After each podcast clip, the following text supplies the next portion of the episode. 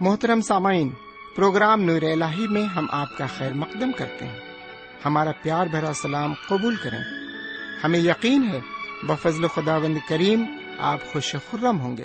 ان دنوں ہم مقدس بائبل کے نئے عہد نامے سے رسولوں کے اعمال یعنی نئے عہد نامے کی پانچویں کتاب کا مطالعہ کر رہے ہیں۔ اس کتاب کا خاص مقصد یہ بتانا ہے کہ یسو کے ابتدائی پیروکاروں نے روح القدس کی رہنمائی میں یسو کی خوشخبری کو یروشلم اور پورے یہودیہ اور سامریا میں، بلکہ زمین کی انتہا تک کیسے پھیلایا؟ اس کتاب کو ہم تین حصوں میں تقسیم کر سکتے ہیں۔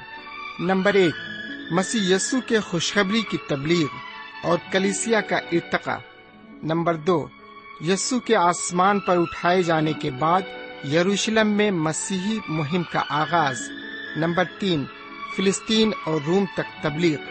آئیے ہم اپنے وقت کے ہمراہ اس مطالعے میں آگے بڑھیں اور روحانی تقویت حاصل کریں۔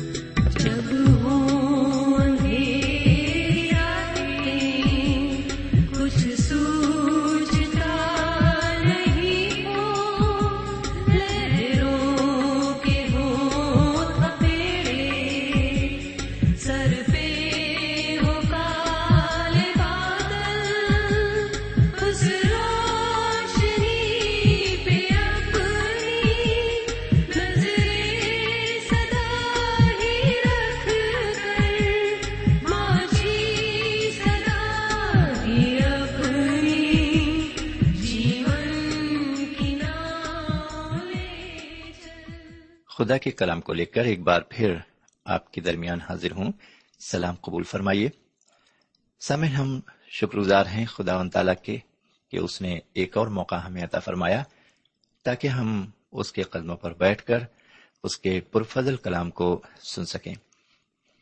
سامن اس سے پہلے کہ ہم آگے بڑھیں، آئیے ایک چھوٹی سی دعا مانگے ہمارے پاک پروردگار رب العالمین، ہم تیرے تہ دل سے شکر گزار ہیں۔ کہ تو نے ایک اور موقع ہمیں عطا فرمایا تاکہ ہم تیرے قدموں پر بیٹھ کر تیرے پرفضل اور نایاب کلام کو سن سکیں۔ آج ہم جو کچھ سنتے ہیں، وہ ہماری زندگی میں عملی طور پر لاگو ہو سکے اور اس سے ہمیں بہت سا روحانی فیض بھی حاصل ہو سکے۔ یہ دعا ہم اپنے حضور کریم، جناب سیدنا یسو مسیح کے وسیلے سے مانگتے ہیں۔ آمین۔ سامعین، آج ہم امال کی کتاب کے بارہویں باب میں داخل ہوں گے اور اس باب کے تحت ہم کلیسیا میں ایک دوسرے قتل کو دیکھیں گے اور یہ دوسرے شہید ہیں یوہنا کے بھائی یعقوب۔ میرے بھائی، اس وقت ظلم و ستم کا بازار گرم تھا۔ کلیسیا پر ظلم ہو رہے تھے اور اس نئی تحریک کو کچلنے کی کوشش کی جا رہی تھی۔ جیسے جیسے اس تحریک کو کچلنے کی کوشش کی جا رہی تھی اس سے کہیں زیادہ تیزی کے ساتھ خدا و تعالی کا کلام مقبولیت حاصل کرتا جا رہا تھا اور کلیسیا بڑی تیزی کے ساتھ بڑھ رہی تھی۔ اگر ہم پہلی آیت پر غور کریں تو وہاں اس طرح لکھا ہوا ہے قریب اس وقت ہیرودیس بادشاہ نے ستانے کے لیے کلیسیا میں سے باز پر ہاتھ ڈالا۔ میرے بھائی، اس عبارت میں ہیرودیس بادشاہ کا ذکر آیا ہے۔ جس وقت ہم متی رسول کی انجیل کا مطالعہ کر رہے تھے، تو اس میں بھی ایک ہیرودیس بادشاہ کا ذکر کیا گیا، جو سیدنا مسیح کی پیدائش کے وقت تخت نشین تھا۔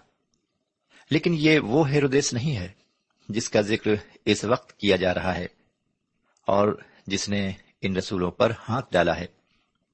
اس ہیرودیس کا نام ہیرودیس اگرپا اول ہے اور یہ اس ہیرودیس کا پوتا ہے جو سرور دو عالم کی پیدائش کے وقت تخت نشین تھا اور جس نے انہیں مار ڈالنے کی کوشش کی تھی اور ناکامی کی حالت میں دو سال اور اس سے کم عمر کے بچوں کو قتل کروا ڈالا تھا۔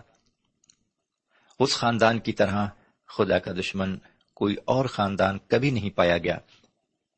میرے بھائی، جہاں تک ہم جانتے ہیں کہ اس خاندان کا کوئی بھی شخص سیدنا مسیح کی طرف رجوع نہیں ہوا سمن ابھی تک تو سرور دو عالم جناب سیدنا مسیح کے ہواریوں کے ستانے والے مذہبی رہنما خاص طور سے صدوقی تھے۔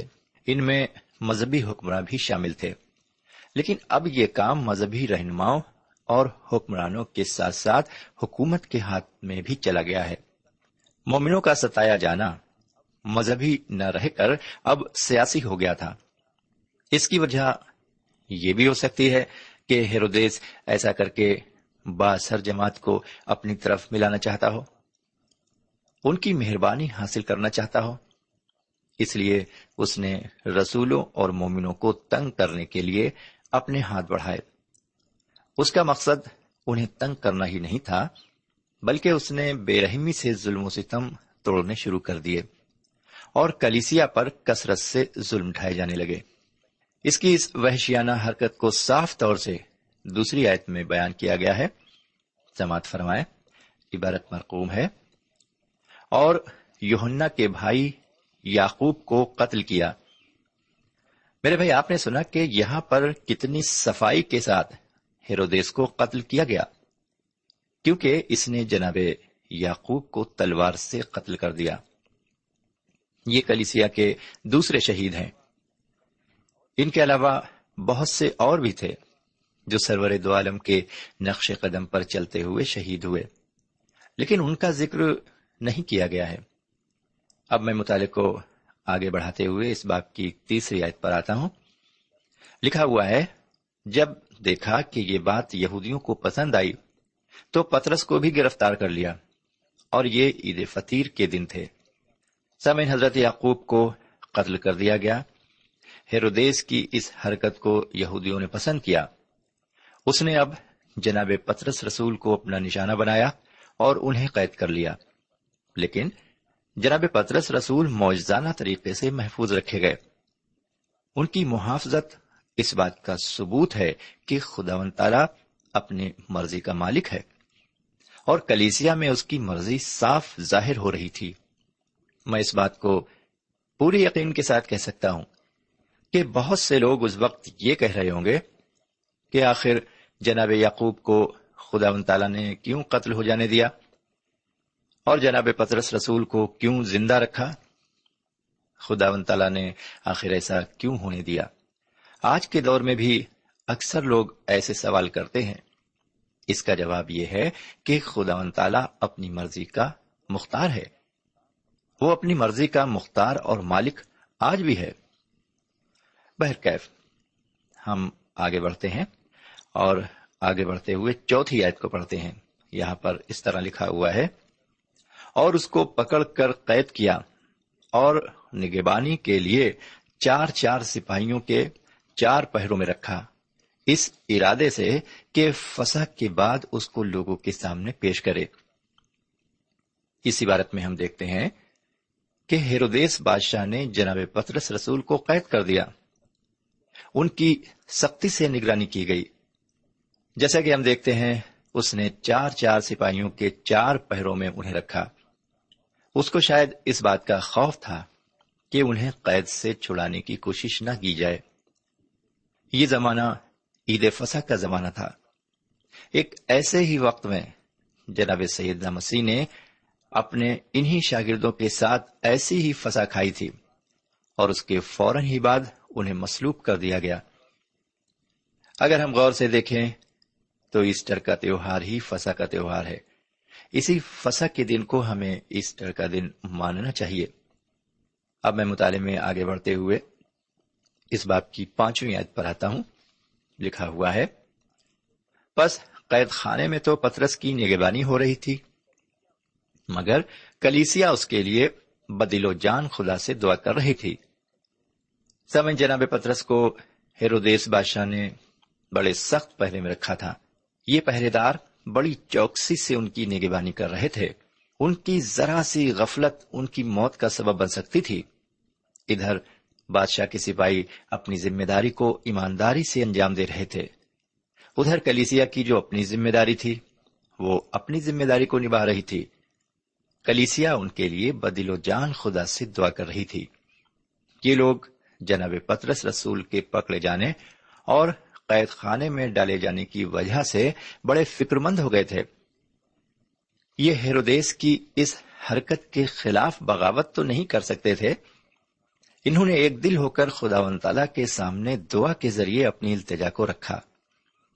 انہوں نے کوئی لمبی چوڑی فہرست خدا کے سامنے پیش نہیں کی، بلکہ خدا کی مرضی کے مطابق ایک جان ہو کر انہوں نے جناب پترس کی رہائی کے لیے مانگ کی۔ انہوں نے بڑے ایمان اور اعتقاد کے ساتھ دعا مانگی اور خدا و تعالی نے ان کی دعا کو سنا۔ ان کی دعا متفق تھی، اس لیے ان کی دعا قبول ہوئی۔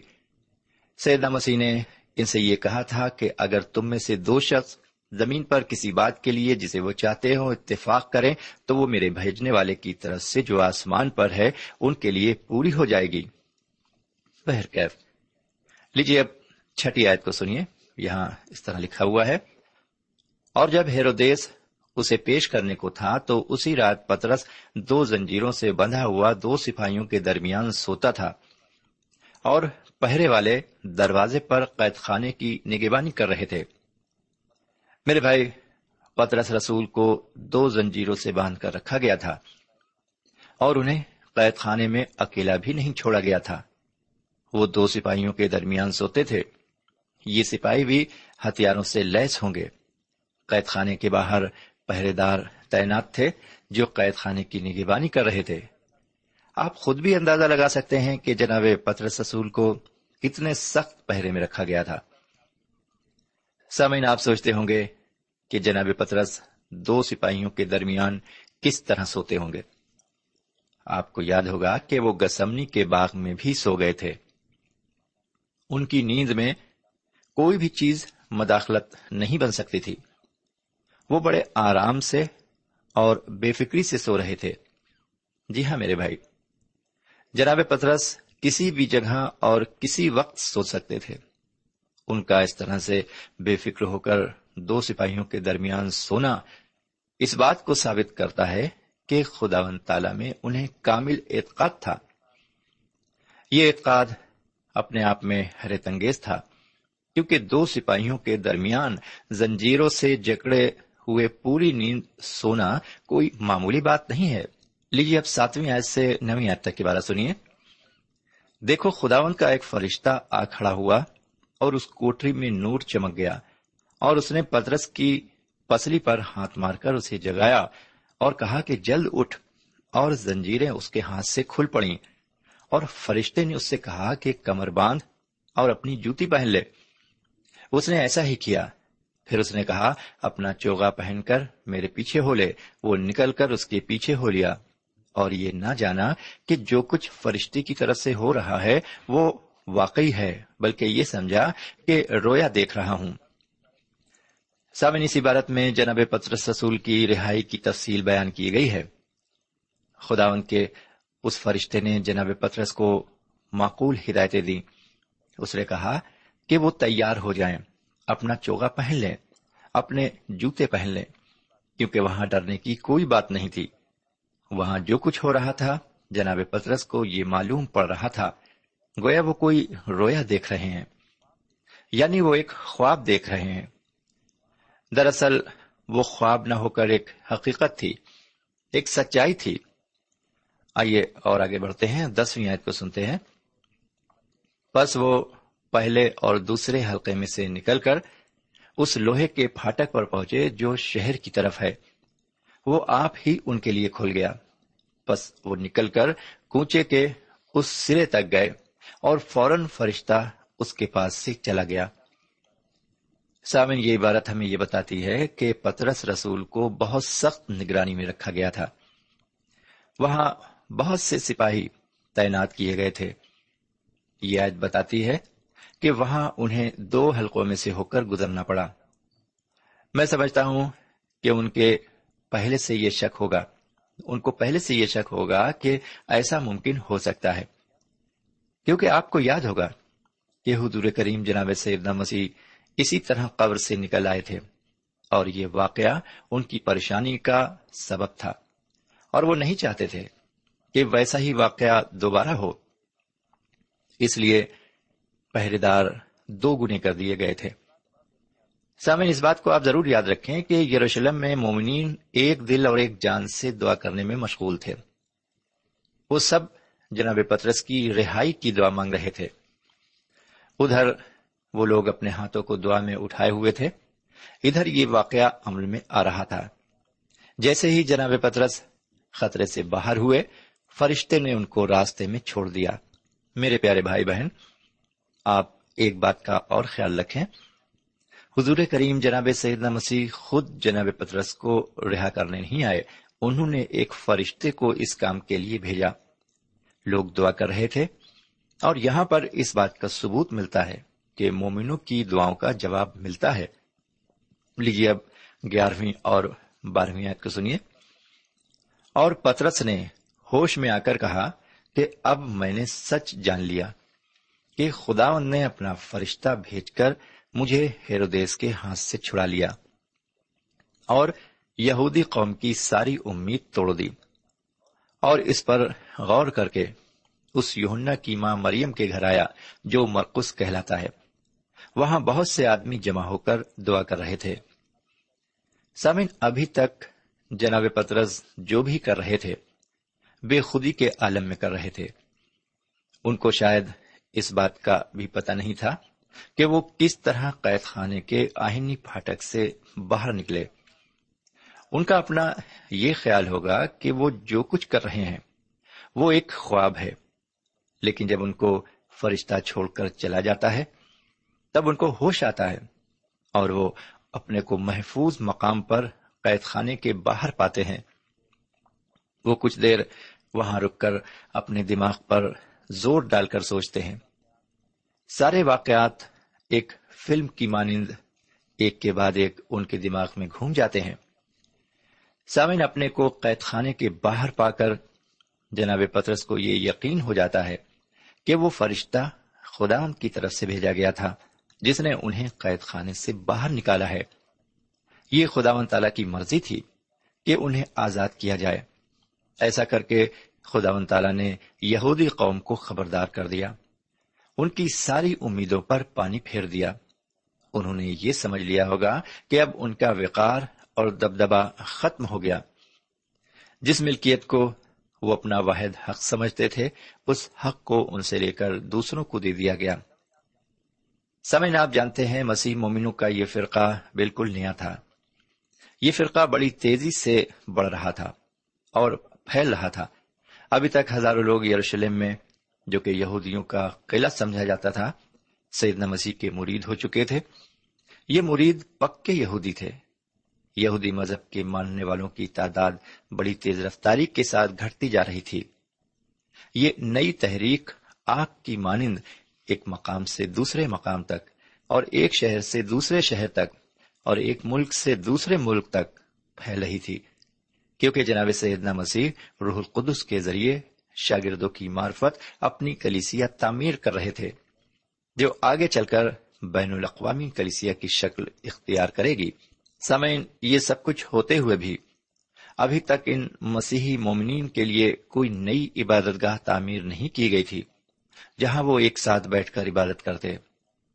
یہ سلسلہ تقریباً ڈیڑھ سو سال تک چلتا رہا۔ آج کل تو ہر شہر میں تمام عبادت خانے دکھائی پڑتے ہیں، لیکن اس وقت ایسے عبادت خانے وجود میں نہیں آئے تھے۔ کلیسیا کے پاس اس وقت عمارت کے نام پر ایک کوٹری بھی نہیں تھی۔ بہرکیف جناب پترس، کچھ لمحہ کھڑے سوچتے ہیں، پھر وہ اپنا رخ ایک عمارت کی طرف کرتے ہیں۔ یہ گھر محترمہ مریم کا تھا، جو یوہنا کی ماں تھی جو مرکز کہلاتا تھا۔ میں سمجھتا ہوں کہ یہ کافی مالدار خاتون تھی اور ان کا مکان کافی بڑا اور کشادہ تھا، جہاں مومنین اکٹھا ہو کر عبادت کر سکتے تھے۔ یہاں پر اس وقت بھی لوگ جمع ہو کر جناب پترس کی رہائی کے لیے دعا میں مشغول تھے۔ سمعین آپ نے کلیسیا کی سچی تصویر یہاں پر دیکھی۔ کلیسیا ایمانداروں کی جماعت کا نام ہے۔ یہ کسی عمارت کا نام نہیں ہے اور نہ ہی کلیسیا کو کسی عمارت کی ضرورت ہے۔ اس وقت کی کلیسیا روحانی کلیسیا تھی۔ انہیں صرف دعا اور عبادت سے مطلب تھا، لیکن آج کی کلیسیاں مختلف ہیں۔ ان کا کام عبادت کرنا کم اور پروپگنڈا کرنا زیادہ ہے۔ بہرکیف یہ تو مختلف تصویریں ہیں۔ جن پر زیادہ دھیان دینے کی ضرورت نہیں ہے۔ اب ہم اور تھوڑا آگے بڑھتے ہیں اور تیرہویں اور چودہویں آیت پر نظر ڈالتے ہیں۔ جب اس نے پھاٹک کی کھڑکی کھٹکھٹائی تو رومی نام ایک لونڈی آواز سننے آئی اور پترس کی آواز پہچان کر خوشی کے مارے پھاٹک نہ کھولا، بلکہ اندر خبر کی کہ پترس پھاٹک پر کھڑا ہے۔ ساون پترس اس عمارت کے پھاٹک پر آ کر پھاٹک کی کھڑکی پر دستک دیتے ہیں۔ اب کھڑکی کی بات سن کر اندازہ لگا سکتے ہیں کہ پھاٹک کتنا بڑا ہوگا۔ اور جب پھاٹک بڑا ہوگا تو ظاہر ہے کہ اندر کی عمارت بھی بڑی ہوگی۔ ایسا نہیں ہو سکتا کہ عمارت تو چھوٹی ہو اور پھاٹک بہت بڑا ہو۔ اس عمارت میں نوکرانیاں بھی موجود ہیں، جس سے اس عمارت کے مالک کی حیثیت کا اندازہ اچھی طرح سے لگایا جا سکتا ہے۔ میرے بھائی، دستک کی آواز سن کر ایک لونڈی، جس کا نام رودی ہے، آتی ہے اور جناب پترس کی آواز پہچان لیتی ہے۔ جناب پترس کی آواز سن کر یہ لونڈی خوشی سے بھر جاتی ہے۔ سمن آپ یوں سمجھیں کہ یہ لونڈی خوشی سے پاگل ہو جاتی ہے۔ اور بجائے اس کے کہ وہ کھڑکی کھول کر انہیں اندر آنے کو کہے، وہ فوراً بھاگ کر اندر جاتی ہے اور اپنی مالکن کو اور وہاں پر موجود لوگوں کو خبر دیتی ہے۔ وہ انہیں اطلاع دیتی ہے کہ جناب پترس دروازے پر کھڑے ہیں۔ سامعین، اس خبر کو سن کر کیا آپ یقین سے کہہ سکتے ہیں کہ اندر موجود لوگوں نے اس لمڈی کا اعتبار کیا ہوگا؟ کیا انہوں نے یہ اعتبار کیا ہوگا کہ خدا نے ان کی دعائیں سن لی ہیں؟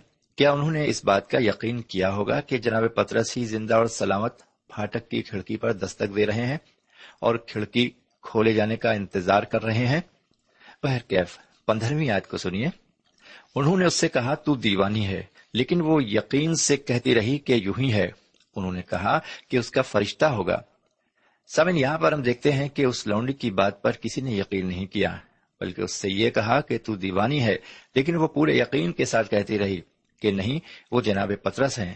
انہوں نے اس سے پوچھا ہوگا کہ کیا تو نے اپنی آنکھوں سے دیکھا ہے؟ میرے پیارے بھائی بہن، یہ بہت بڑی تسلی کا باعث ہے کہ ابتدائی کلیسیا کو اپنی تمام روحانیت کے باوجود بھی یہ یقین نہیں آیا کہ ان کی دعائیں سنی گئیں۔ ان کو اس وقت یہ امید نہیں تھی کہ جناب پترس قید سے آزاد ہو کر باہر پھاٹک کی کھڑکی پر کھڑے دستک دے رہے ہیں کیا اکثر ہمارے ساتھ ایسا نہیں ہوتا کہ ہماری دعائیں سنی جاتی ہیں لیکن ہم یقین نہیں کرتے۔ جب ہماری دعائیں سنی جاتی ہیں تو ہم خوشی کا اظہار کرتے ہوئے اوروں سے ذکر کرتے ہیں اور تعجب بھی ظاہر کرتے ہیں کہ خدا نے ہماری دعاؤں کو سنا اور جواب دیا۔ کتنا مہربان خدا و تعالیٰ ہے۔ لیکن یہاں پر جناب پترس متواتر دستک دے رہے ہیں۔ لیکن کوئی بھی دروازہ نہیں کھول رہا ہے کہ وہ اندر داخل ہوں، کیونکہ کسی کو اس بات کا یقین نہیں ہوا کہ وہ پترس ہی ہیں۔ ان کی روح نہیں ہے۔ پھر آگے سولہویں اور سترویں آیت میں وہ کہتے ہیں، مگر پترس کھٹ کھٹاتا رہا بس انہوں نے کھڑکی کھولی اور اس کو دیکھ کر حیران رہ گئے۔ اس نے انہیں ہاتھ سے اشارہ کیا کہ چپ رہیں اور ان سے بیان کیا کہ خدا نے مجھے اس اس طرح قید خانے سے نکالا۔ پھر کہا کہ یعقوب اور بھائیوں کو خبر کر دینا۔ اور روانہ ہو کر دوسری جگہ چلا گیا۔ سامعین، جناب پترس کے مستقل دستک دینے پر انہوں نے پھاٹک کی کھڑکی کھولی اور انہیں دیکھ کر وہ دنگ رہ گئے۔ وہ حیران تھے اور کچھ مزید پوچھنا چاہتے تھے۔ لیکن جناب پترس نے انہیں خاموش رہنے کا اشارہ کیا اور ان کے پوچھنے سے پہلے سارا ماجرا بیان کر دیا اور انہیں ہدایت دے کر وہ دوسری جگہ چلے گئے۔ کتنا بڑا کام خدا تعالیٰ نے دعاؤں کے عوض انجام دیا ہے۔ میرے بھائی اگر آپ بھی دعا کریں گے تو بہت کچھ ہوتا ہوا دیکھیں گے، بہت سے معجزے دیکھ سکیں گے۔ اب یہیں پر ہم آج کا مطالعہ ختم کرتے ہیں اور خدا نے چاہا تو اگلے پروگرام میں پھر ملیں گے۔ تب تک کے لیے ہمیں اجازت دیجیے خدا حافظ۔